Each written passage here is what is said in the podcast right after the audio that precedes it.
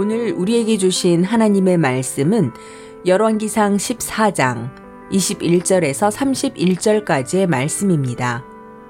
솔로몬의 아들 르호보암은 유다 왕이 되었으니 르호보암이 왕위에 오를 때에 나이가 41세라. 여호와께서 자기 이름을 두시려고 이스라엘 모든 지파 가운데에서 택하신 성읍 예루살렘에서 17년 동안 다스리니라. 그의 어머니의 이름은 나아마요 암몬 사람이더라. 유다가 여호와 보시기에 악을 행하되 그의 조상들이 행한 모든 일보다 뛰어나게 하여 그 범한 죄로 여호와를 노엽게 하였으니 이는 그들도 산 위에와 모든 푸른 나무 아래에 산당과 우상과 아세라 상을 세웠습니다. 그 땅에 또 남색하는 자가 있었고 여호와께서 이스라엘 자손 앞에서 쫓아내신 국민의 모든 가증한 일을 무리가 본받아 행하였더라. 르호보암 왕 제5년에 애굽의 왕 시삭이 올라와서 예루살렘을 치고 여호와의 성전의 보물과 왕궁의 보물을 모두 빼앗고 또 솔로몬이 만든 금 방패를 다 빼앗은지라 르호보암 왕이 그 대신 노수로 방패를 만들어 왕궁 문을 지키는 시위대 대장의 손에 맡김에 왕이 여호와의 성전에 들어갈 때마다 시위하는 자가 그 방패를 들고 갔다가 시위소로 도로 가져갔더라.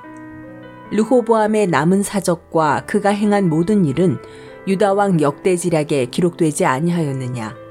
르호보암과 여로보암 사이에 항상 전쟁이 있으니라.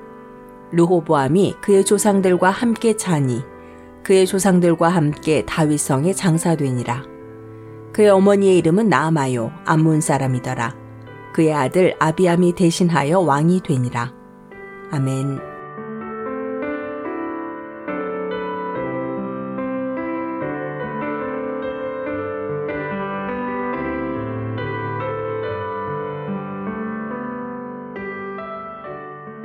안녕하세요. 수요 묵상의 시간입니다.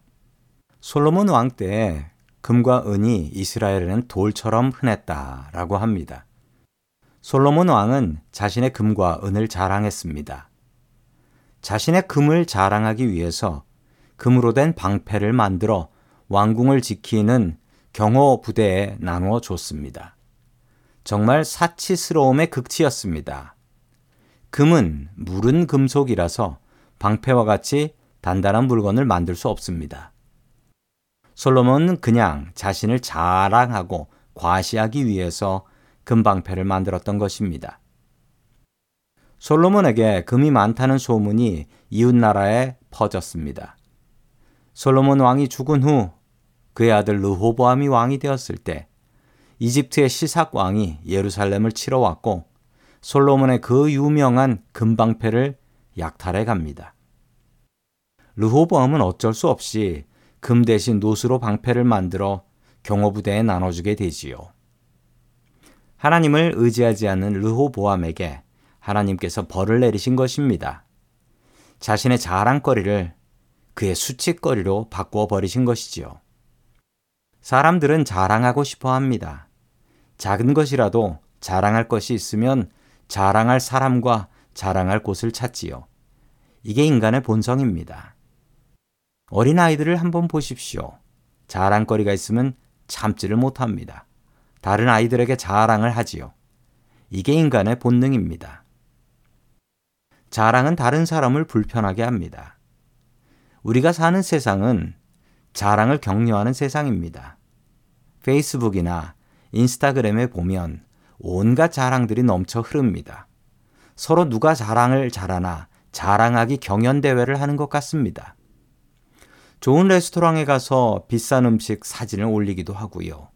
멋진 호텔에서 즐기는 사진을 자랑하기도 합니다. 그렇게 자랑하는 사람들은 늘 그렇게 살고 있을까요?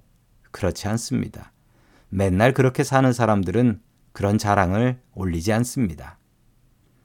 그런 자랑을 보고 있노라면 나는 뭐 하는 사람인가 한심하게 느껴집니다. 이런 자랑거리들을 보고 있으면 스스로 불행하고 우울하고 비참해지는 것입니다. 자랑은 나를 망치고 다른 사람들을 불행하게 합니다. 세상에 탈나지 않는 자랑은 딱 하나 있습니다. 내가 믿는 예수님을 자랑하세요. 예수 믿는 복을 자랑하세요.